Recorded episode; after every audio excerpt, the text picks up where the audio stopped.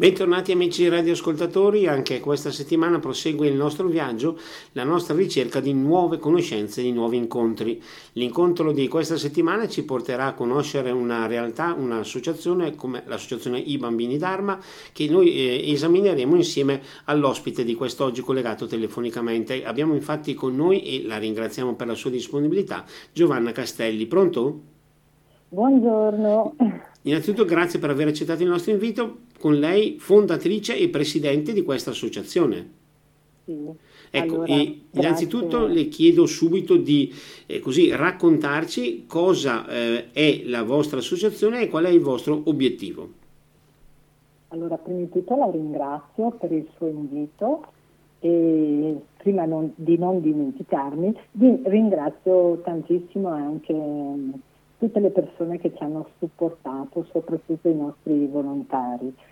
Eh, I Bambini d'Arma nasce nel 2011 e si occupa di garantire accoglienza e amorevole cura su alcuni bambini ricoverati presso l'ospedale del, della SST Ospedali Civili di Brescia e Fondazione Poliambulanza.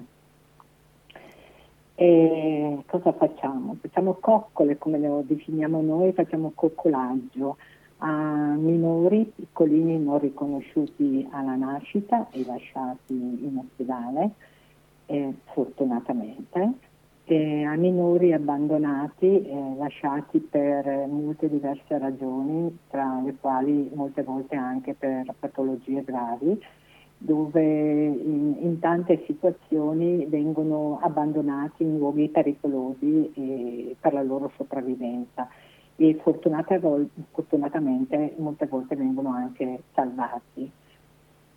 Ecco, coccoliamo, eh, coccoliamo minori eh, allontanati dalle famiglie di origine per interventi urgenti disposti dall'autorità giudiziaria per situazioni di eh, pregiudizio, grave negligenza territoriale e in alcuni casi ecco, accudiamo anche minori eh, provenienti da nuclei familiari dove molte volte i genitori per molteplici motivi non riescono a essere presenti durante la permanenza ospedaliera. Anche in questo caso eh, cerchiamo di eh, di stare vicino a loro e, e prestare la nostra attenzione, presenza e, e coccole. Certo, un'attenzione che come stiamo capendo in questi primi momenti della nostra chiacchierata, quindi si rivolge in modo particolare a bimbi piccoli e piccolissimi, ma per quello che riguarda i numeri, ai giorni nostri ci sono ancora tanti bambini che hanno purtroppo la necessità di fare i conti con queste problematiche. Allora, rispondo eh, prima di tutto al punto che lei ha sottolineato su bambini piccolissimi. Ecco, noi assistiamo bambini eh, da 0 a 10 anni. Non è detto che un bambino abbandonato debba avere per forza eh, due giorni e potrebbe avere anche un mese, come potrebbe avere un anno, come potrebbe averne 8 o 10. Ci sono bambini che vengono abbandonati anche in tarda, in tarda età. Per quanto riguarda eh, i numeri, sinceramente non potrei darle un numero esatto, anche perché noi, eh, a noi vengono proposti eh, degli incarichi appunto in, in queste due istituzioni e di conseguenza conosciamo la nostra realtà e non quella degli altri ospedali. Se non proprio per sensore, per sentito dire anche da da ospedalieri con i quali abbiamo diciamo, eh, dei contatti. Però mh, io mi fermerei non al numero dei bambini, anche se, ehm, se si guarda un attimino ehm, in, eh, anche in internet, se una persona vuole, vuole sapere quanti bambini vengono lasciati per strada, tu clicchi su internet e ti escono dei, dei numeri veramente spropositati, proprio altissimi.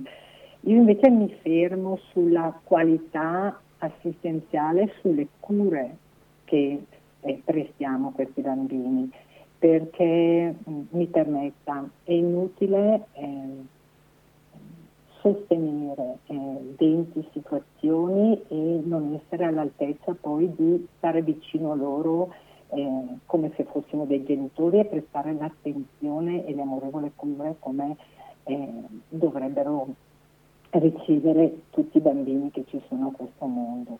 E dunque il bambino al quale noi andiamo a sostenere il nostro coccolaggio riceve eh, una cura, una care eh, molto umana, fatta, fatta, in modo semplice ma veramente col cuore. È, un, è veramente un, come potrei dire, un, c'è un ritorno di, entrambi, di entrambi le parti, sia da parte di noi volontari che prestiamo queste coccole, sia da parte loro come bambini che va a arricchire molto, eh, diciamo, va a nutrire, va a nutrire ulteriormente la nostra sensibilità ma anche la nostra coscienza.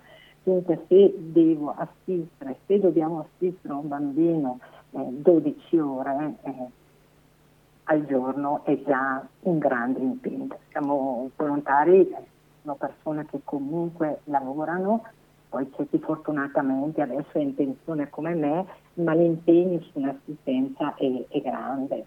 Certo, come diciamo prima, quindi più qualità che quantità, ma qualità importante. Qualità importante, sì. Qualità importante perché ehm, nel momento in cui assistiamo il bambino siamo presenti, ma c'è anche un lavoro intorno che non è indifferente, la, la, anche il, il, bisogno del bambino. Il bambino può aver bisogno anche di abbigliamento, può aver bisogno anche di un sostegno, può essere anche una famiglia che non riesce a essere presente in quel momento col bambino, ma magari ha eh, un nucleo familiare con condizioni di, di, di, grave disagio, dunque si interviene anche ad acquistare quello che potrebbe eh, servire al bambino, potrebbe essere un passeggino, potrebbe essere eh, il pannolino, po- possono essere i prodotti che possono servire in ospedale, tutto quello che dovrebbe diciamo, ehm, portare avanti il genitore, in quel caso lo eh,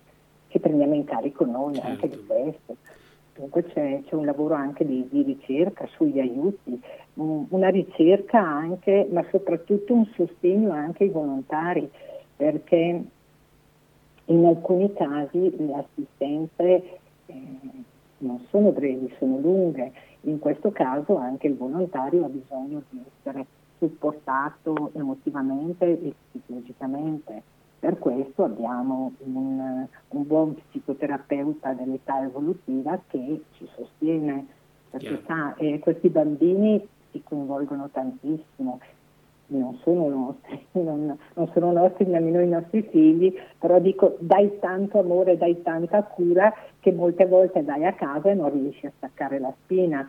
E di conseguenza anche qui, ma perché questo? Perché il bambino ha nonostante il problema che sta affrontando, ha un potere di coinvolgere il volontario che è veramente grande.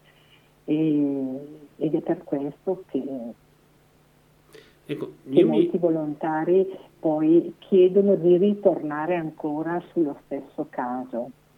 Ecco, infatti ero proprio qui che ero arrivato naturalmente senza voler con questo magari andare contro la privacy o, o problemi di questo genere, ma nei vostri eh, diciamo, interventi, nei vostri rapporti con questi bambini si creano anche davvero rapporti umani eh, saldi, solidi?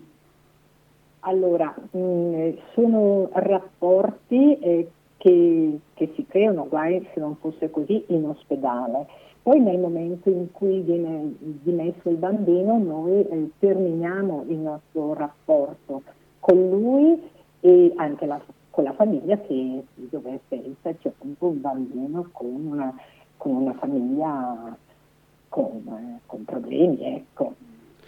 Ecco. Col bambino subito, immediatamente, ma anche con la famiglia, è proprio nel, diciamo, nel, nei nostri vincoli, ma è, ma è, giusto che sia così anche perché eh, non, non, avrebbe senso dare una continuità. Prima di tutto perché su molti punti che noi assistiamo, dunque il bambino non riconosciuto alla nascita, il bambino abbandonato, il bambino allontanato comunque dall'autorità giudiziaria, è un bambino comunque tutelato dalla legge e c'è una privacy.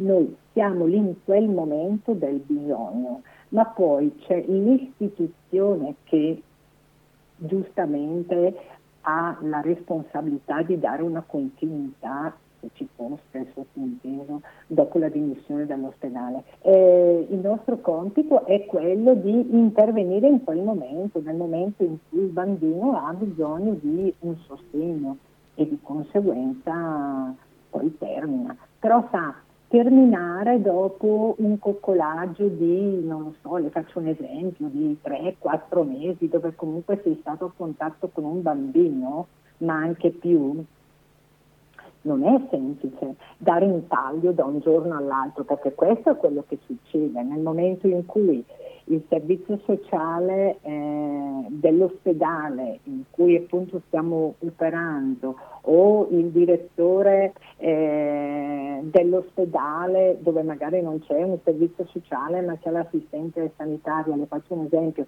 eh, ci anticipi perché il bambino viene dimesso il giorno dopo, noi chiudiamo salutiamo il nostro bambino, lo portiamo nel cuore, sicuramente è quel, quello che portiamo è un, è un grande tesoro perché comunque questi bambini ci insegnano molto veramente, eh, perché un bambino che comunque sa, sa accogliere e sa aprire le braccia a un sconosciuto è, è, già, è già è già un grande uomo ancora prima di, di esserlo. Ecco. Certo. I piccoli siamo noi rispetto a loro, questa è la verità. Eh, toccando il tasto un po' di questa piccolezza, ma un dubbio, eh, non vi rimane un po' di nostalgia, di pensieri affettuosi verso questi bambini, cui voi, come, dicevo, come mi sembra di capire, poi voi non vedrete mai più? No, basta, basta. Quindi... Ma è giusto che sia così, è giusto. Ma magari qualcuno può anche dire, perché non è la prima volta che ci dicono, eh, non, non avresti voglia di, di, sapere come sta. Eh, come è cresciuto? Cos- come è cresciuto, sì, ma però guardi, per noi ehm, la, la cosa fondamentale è che questi bambini trovino una famiglia, una mamma, un papà, se non ci fosse subito una mamma o un papà, non so, una comunità che comunque possa accoglierli nell'attesa che poi il tribunale trovi una soluzione adatta. Però allora dobbiamo partire col presupposto che non siamo lì per noi, perché nel momento in cui eh, noi ci poniamo la domanda, caspita adesso come farò, non riuscirò più a vederlo, già stiamo parlando come egoisti. Non, non siamo lì per noi, siamo lì per loro e di conseguenza dobbiamo già partire col concetto che ehm, il tempo che, che doneremo a loro, a, loro a, a, a, questi bambini, sarà il nostro dono, che sia di un mese, che sia tre mesi, che siano sei mesi, però è lì, è un, è un pacchetto, è un, è un, è un pacchetto, è una, una valigia, come diciamo noi, di, di, di, di coccole di amore che sicuramente questo bambino, eh, secondo noi, lo riconoscerà nel tempo. Per quello che riguarda le famiglie invece c'è la possibilità di avere qualche, diciamo anche lì, contatto, qualche aiuto, qualche confronto? Ma famiglie di chi? Sta parlando del, dei bambini? Dei bambini, certo, di quelli e eh, che certo. magari hanno famiglie con problemi, ovviamente non di quelli che vengono abbandonati. Dopo quella lì sarebbe eh, stata la no, domanda anche, seguente. Anche in quel caso eh, noi eh, termi, terminiamo il nostro rapporto. Se c'è una famiglia eh, che stiamo sostenendo attraverso le coccole, e, perché appunto la famiglia ha dei problemi. E faccio un esempio, può avere, non so, ci può essere solamente una mamma sola con a casa altri due o tre bambini, può essere che magari la signora non abiti a Brescia ma abiti in un'altra città e non abbia modo e tempo di essere presente, dunque ha bisogno di un sostegno. Ecco, se in quel caso eh, il, il, coordinatore di reparto o eh, il direttore dovesse chiederci un aiuto per la famiglia e noi prepariamo tutto il materiale il de, per, per, il giorno della dimissione. dunque il bambino può partire, noi abbiamo, adesso no, abbiamo sostenuto ancora situazioni molto gravi dove addirittura siamo partiti con, eh, dal letto al materasso, al passeggino, alla, alla, alla carrozzella, tutto il corredo eh, di un anno, al latte, ai pannolini, al rifornimento di, di, di, tutto quello che erano diciamo, i primi bisogni per il primo anno. Abbiamo fatto ancora queste cose. Certo, speriamo che, no, che non succedano tutti i giorni, perché, perché insomma, sono risorse che non sono semplici da, da, da reperire, però, però la, lo facciamo, però sempre alla dimissione. Certo. Mm, non c'è una continuità, mm, non almeno, in, almeno ad oggi non c'è mai stata, non c'è mai stata la volontà, ma proprio perché eh, l'obiettivo è di, di sostenerli in ospedale quando proprio non c'è nessuno, oppure Chiaro. se non c'è nessuno c'è in modo parziale. Ecco, eh, sempre un'altra curiosità, forse quasi più una curiosità eh, chiesta a voce alta che eh, in realtà, ma quando noi prima abbiamo parlato di bambini che vengono abbandonati, non vi è mai capitato in quel caso lì di riuscire, che ne so io, a entrare in contatto con, magari con la madre stessa, di cercare di farla tornare sui suoi passi o sono un po' idee più da film che altro? Guardi, non le posso dire che sono da film perché non conosco la realtà eh, sul territorio. Le posso dire che eh, noi abbiamo un sito dove diamo anche indicazioni su ehm, come chiedere aiuto nel momento in cui una mamma dovesse decidere di, eh, non so, eh, volerla non voler riconoscere il proprio bambino e non sapere appunto dove andare. Dunque su questo sito diamo, diamo tutti, tutte le indicazioni possibili e immaginabili. Però entrare in merito a una cosa così mm, non, non abbiamo le competenze e non è, non è, il nostro ruolo. Certo. C'è un'istituzione, c'è un servizio sociale, c'è un territorio, c'è un distretto sanitario. Io penso che ognuno debba fare il proprio pezzetto. Noi siamo proprio mm, una piccolissima parte. Eh, come le ripeto, siamo la spalla di questi bambini se ci danno la possibilità, ovviamente se l'ospedale ci dà la possibilità e ci danno il carico. Eh, però ci fermiamo lì perché è già, è già una grande cosa. Ecco. A livello personale, com'è nata l'idea di eh, diciamo, vivere questa esperienza, di affrontare un servizio di questo genere? Allora, eh, è stata facile, nel senso che io ho lavorato per quasi 30 anni agli ospedali civili di Brescia e ho lavorato proprio nel reparto del nido e lavorando al nido ho avuto modo di eh, vivere questa, questa, esperienza molto forte perché sa, ehm, eh, al nido eh, c'è la nascita, c'è la vita e quando arriva la vita eh, i familiari di questi bambini sono, eh, c'è, c'è, c'è, la felicità in persona, tutti sono felici, tutti i parenti vengono a trovare questi bambini, portano i regali, portano i corredini e invece a questi bambini purtroppo non c'è, non c'è nessuno, non c'è nessuno che, che pensa o almeno c'è fortunatamente un ospedale che li accudisce,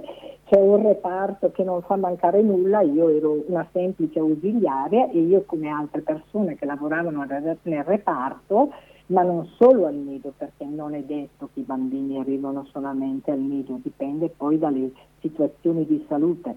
Però noi operatori nel nostro piccolo abbiamo sempre cercato di andare incontro a questi bisogni, però erano erano, mm, era poco quello che facevamo per loro, perché alla fine lavorando più di tanto non puoi, devi seguire il tuo iter, iter ospedaliero, il tuo iter di, di, reparto, le tue competenze e, e dunque avevamo iniziato eravamo in tre a fermarci dopo il lavoro a, a, fare un po' di coccole, a pensare a quello che sarebbe stato bello per, per questo bambino, per, per, i bambini che che arrivavano appunto esposti e lì abbiamo pensato appunto di istituire un'associazione è stato facile perché?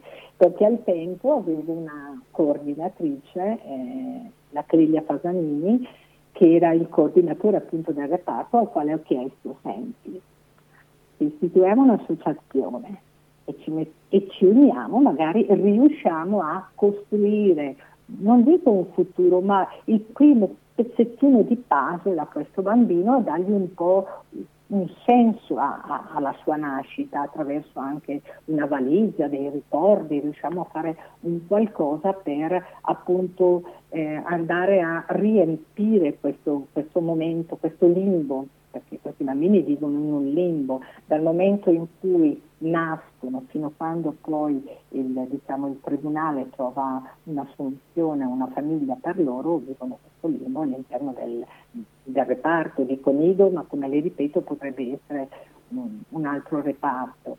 E insieme a lei si è associata un'infermiera siamo partite in tre. E, e abbiamo iniziato a, a, fare le coccole, a pensare a come lasciare un ricordo a questo, a questo bambino, a questi bambini, abbiamo pensato a, realizzare una valigia dove al tempo, dieci anni fa, eh, la valigia era un piccolo troller dove appunto venivano inseriti i, i, il primo camicino, il ciuccio che aveva usato, il camicino e e un piccolo quaderno colorato con, eh, dove scrivevamo appunto le nostre giornate con lui o con lei. Una, una, piccola testimonianza per andare a riempire proprio quel vuoto e da lì è, partita, è partito il tutto. Adesso la, il troller è una grande valigia, nel troller c'è un bellissimo diario che noi abbiamo realizzato dove ogni volontario ogni giorno scrive il suo momento con il bambino. Eh, in questo diario, ci tengo a dirlo, non viene riportato mai per iscritto il nome del bambino, non viene riportato mai il nome del volontario, questo proprio per una questione di privacy. È la testimonianza che questo bimbo non è stato solo. C'erano delle zie e degli zii che erano vicino e questo penso che sia già una grande cosa non c'è bisogno di scrivere che io sono Giovanna e dirò con te. C'era una zia con te oggi che ha cercato di eh, dare luce alla tua stanza e di rendere più, più caldo l'abbraccio rispetto a quando ai primi tempi questi bambini eh, giustamente mh, venivano coccolati dal reparto ospedaliero, vengono ancora coccolati dal reparto ospedaliero perché mh, in questi reparti non ci siamo 24 ore su 24.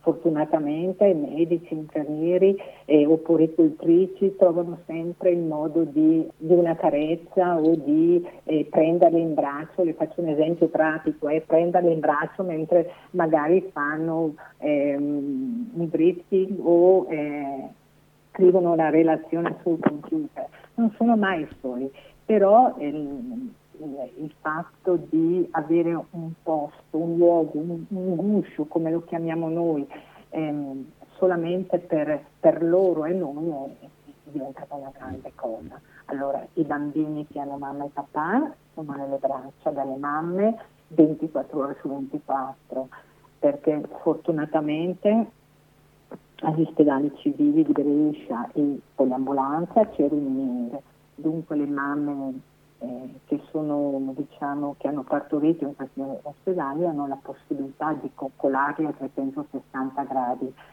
e, ed era giusto che anche questi bambini avessero una parte di, di, queste coccole come gli altri, non sono di meno, anzi, e dirò di più. Io sono mamma, sono nonna di due bellissime bambine, ma dico sempre loro, i bambini d'arma sono un gradino un po' più alto. Sono bambini con una grande sensibilità, bambini che eh, sanno accogliere. Volevo chiederle, ma i bambini d'arma in questo periodo, abbiamo parlato di circa 11 anni ormai quasi, sì. in questi anni hanno coinvolto quanti volontari? È un gruppo di volontari che sta aumentando? Allora, i volontari, eh, posso dire che entrano, vanno, ritornano, c'è il nuovo, sa, invecchiamo tutti. C'è il volontario magari giovane, è lo studente che entra motivato, fa la propria esperienza poi prosegue con i propri studi. Poi magari ritorna.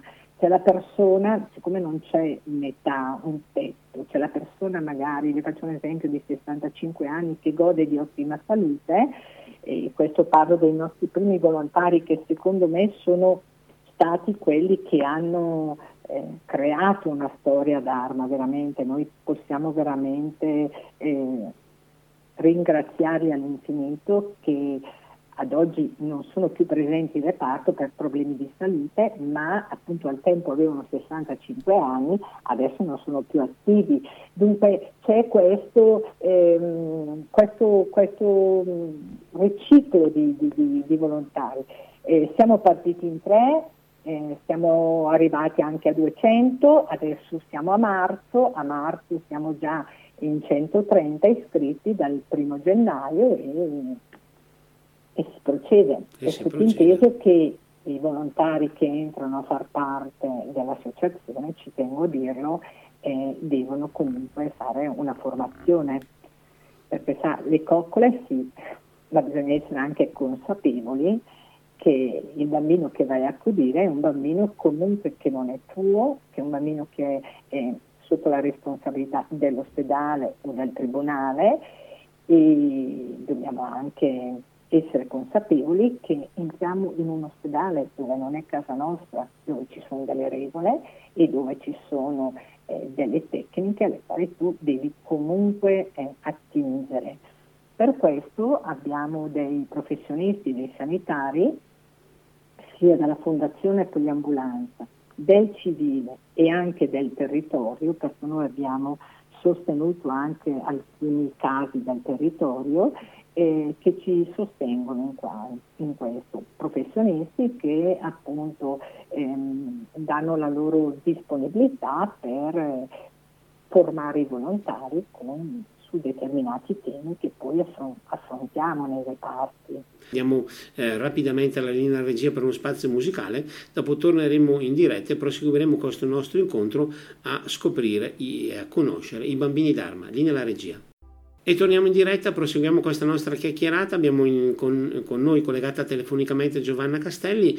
E proprio prima di passare la linea alla musica stavamo parlando di responsabilità dei volontari. In effetti il compito che i vostri volontari portano avanti è di quelli davvero molto particolari, nel senso proprio si può parlare di una responsabilità significativa come le ripeto, non sono i nostri figli, ma anche sui nostri figli abbiamo grandi responsabilità per carità, però nel momento in cui tu assisti un bambino, che può essere anche il, il bambino più buono, più pacioso, perché sa, molti chiedono di entrare nella nostra associazione perché pensano al, al, al, bambino non riconosciuto, bello, sorridente, faccioso, qui devi dare il latte, devi cambiare il pannolino, sì.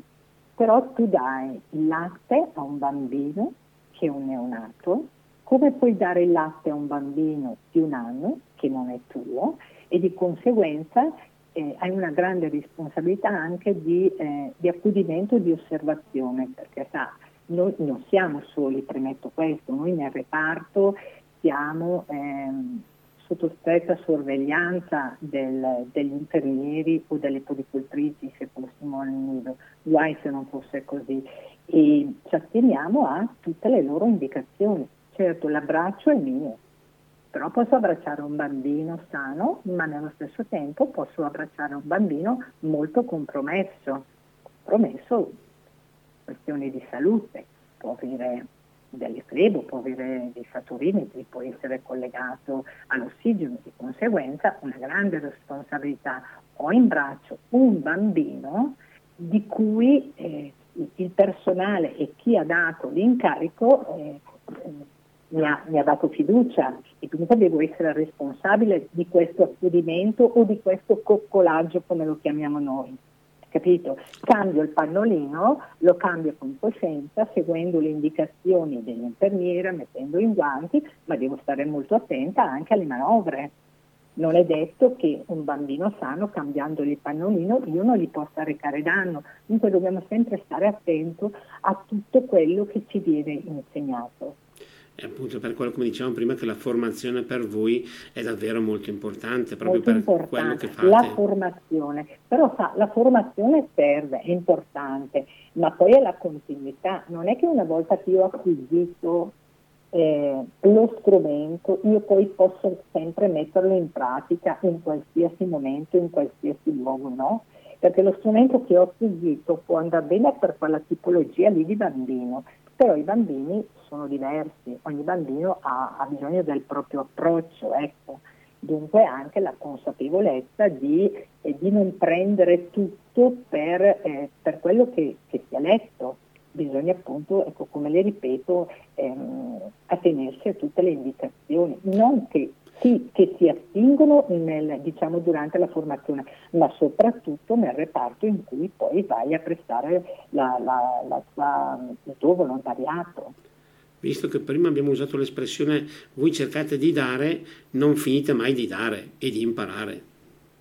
Ma io penso che questo valga per tutti. Io penso che nella vita eh, la vita è, cosa vuole che ti dica, è, è un continuo, è un cammino, non, non ci si deve firma, fermare, è un continuo imparare. Si impara su cosa? Si impara anche sugli sbagli molte volte, anzi, se non sbagli non puoi sapere se stavi facendo giusto oppure no. E, ehm, certo, l'errore sarebbe importante evitarlo, specialmente se si sta facendo assistenza però la vita ti insegna anche che c'è l'umiltà, l'umiltà è quella di, di chiedere aiuto, in, in, questo caso in reparto, nel momento in cui eh, non ti senti sicuro. Eh, io dico sempre ai miei volontari, ok, abbiamo imparato a cambiare il pannolone in tutti i modi, eh, abbiamo avuto eh, lo strumento per dare il biberon eh, con la formazione delle puricoltrici, eh, dell'infermiera, della terapia intensiva. Eh, l'osteopata ci ha insegnato come contenere la, la testa del bambino, va bene, ma non è abbastanza. Quando noi andiamo in reparto dobbiamo avere anche l'umiltà di dire, faccio un esempio, come, come succede molte volte, cambio il pannolino, posso cambiarlo in questa posizione perché sa, non è detto che in quel momento il bambino stia bene, in quel momento il pannolino possa essere cambiato in quel modo. Dunque mi ricollego sempre al fatto di ave- mantenere un, un, grande equilibrio con il reparto e con chi eh, appunto ci dà indicazioni, perché questo è molto importante. Ah, il fatto di dire sono capace a cambiare un pannolino, sono brava a dare un biberon, non è detto che sia la modalità giusta in quel momento. Eh, sì, senza dubbio. In quel momento con quello specifico bambino, e tra con l'altro. quello specifico bambino, sì. Chiaro. A qual proposito invece io vorrei alzare un attimo lo sguardo verso il futuro. Per quello che riguarda il futuro avete progetti particolari? Quali sono le vostre intenzioni, i vostri programmi? Allora, il sogno, il nostro sogno, il primo, eh, è sempre stato, lo sarà sempre, quello che appunto i bambini non rimangano soli. Dunque il nostro sogno è che ci sia qualcuno che attinga quel, quello che abbiamo seminato per poi eh, portarlo negli altri ospedali. Eh, la nostra fortuna in Italia e poi nel mondo sicuramente lo è anche, però in Italia siamo molto apprezzati per questo, eh, sono le associazioni di volontariato che prestano veramente tanto per il prossimo. Dunque il massimo sarebbe avere qualche associazione eh, che ampli magari il proprio statuto per eh, aggiungere il coccolaggio in, in, questi reparti, oppure che ci sia qualcuno che voglia iniziare questo percorso. E, e, noi per questo siamo, siamo, aperti, nel senso che abbiamo già incontrato tantissime persone che in qualche modo volevano replicare la nostra associazione. Poi per molti motivi eh, loro personali perché è un grande impegno, non hanno dato seguito. Un qualcosa siamo riusciti a fare, ci tengo a dirlo, col Maria Vittoria di Torino, eh, dove appunto abbiamo seminato bene e in terapia intensiva del Maria Vittoria c'è un'associazione, e ci tengo a dirlo, sono, si chiama Le coccole di mamma Irene, la bambina è nata per un motivo molto, molto diverso dal nostro, però eh, nel loro statuto ci sono le coccole per i piccolini e questo è molto importante. Non un campo così ampio come il nostro, però hanno iniziato a fare qualcosa. Ecco, dunque il nostro desiderio cosa sarebbe? Ecco. Riuscire a, ehm, a sapere che c'è qualcuno che sta che ci sta seguendo, ma non per noi, ma per i bambini. I bambini hanno il diritto di avere eh, amore, hanno il diritto di avere coccole, hanno il diritto di essere amati. I bambini hanno il diritto di essere rispettati e la Carta dei diritti che c'è internazionale purtroppo per quante volte sia stata rivista e dico ancora una volta purtroppo viene considerata molto poco. E apriamo e sentiamo il telegiornale, le conseguenze si, si vedono. Che purtroppo sono troppo spesso al centro della cronaca. Molto, molto. Uno Io... dei nostri progetti, lei mi ha parlato di progetti, mi permetto, l'ho interrotta. Mi, mi no, no, prego, prego. Io Uno dei nostri progetti proprio proprio perché il nostro desiderio è mh, riuscire a far sì che questi bambini vivano questo limbo in un, in, un, luogo che non sia un ospedale, perché sa, ci sono bambini magari che rimangono molto in ospedale perché eh, non c'è, non, è brutto dirlo, ma non c'è richiesta su bambini con problemi.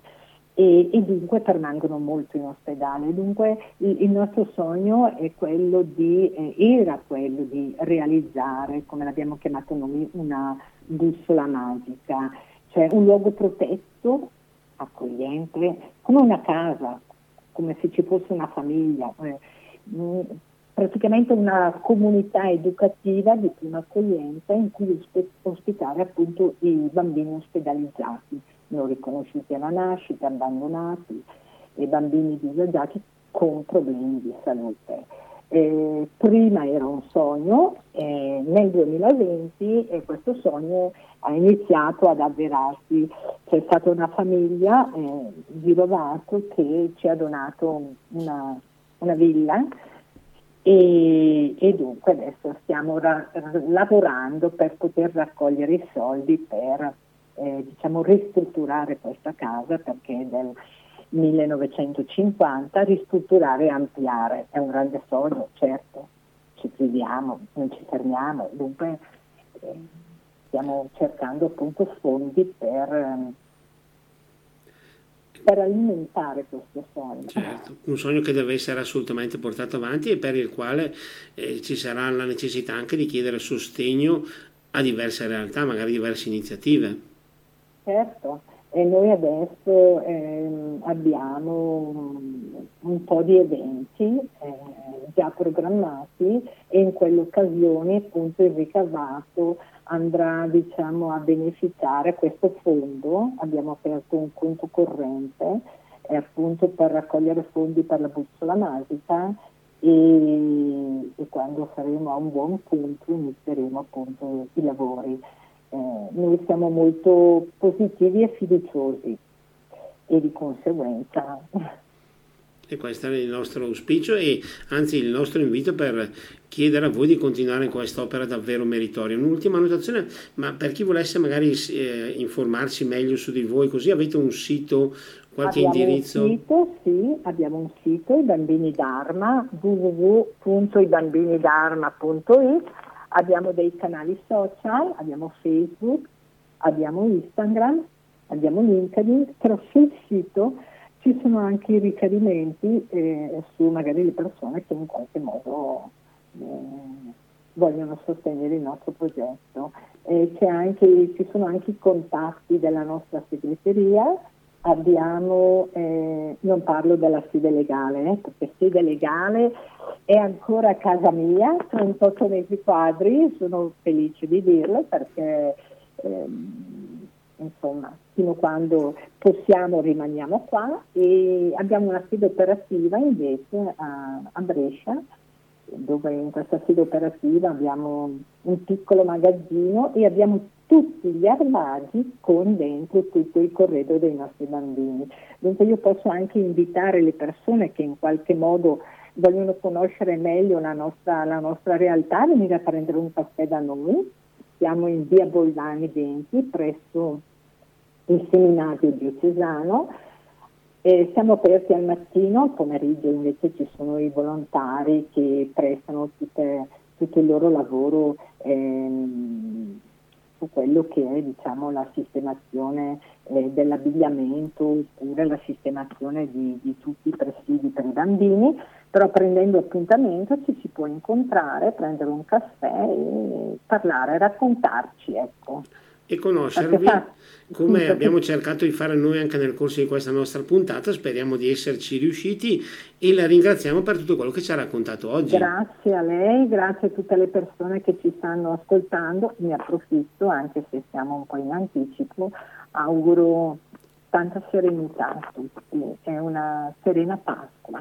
Noi la ringraziamo, davvero è stato un piacere questa nostra puntata, davvero grazie alla nostra ospite, quindi a Giovanna Castelli, all'Associazione Bambini d'Arma, ma anche a chi è stato con noi quest'oggi. Speriamo naturalmente di aver fatto un percorso positivo insieme a voi, a voi tutti. L'appuntamento è la settimana prossima. Grazie e buon proseguimento di giornata. Grazie a lei.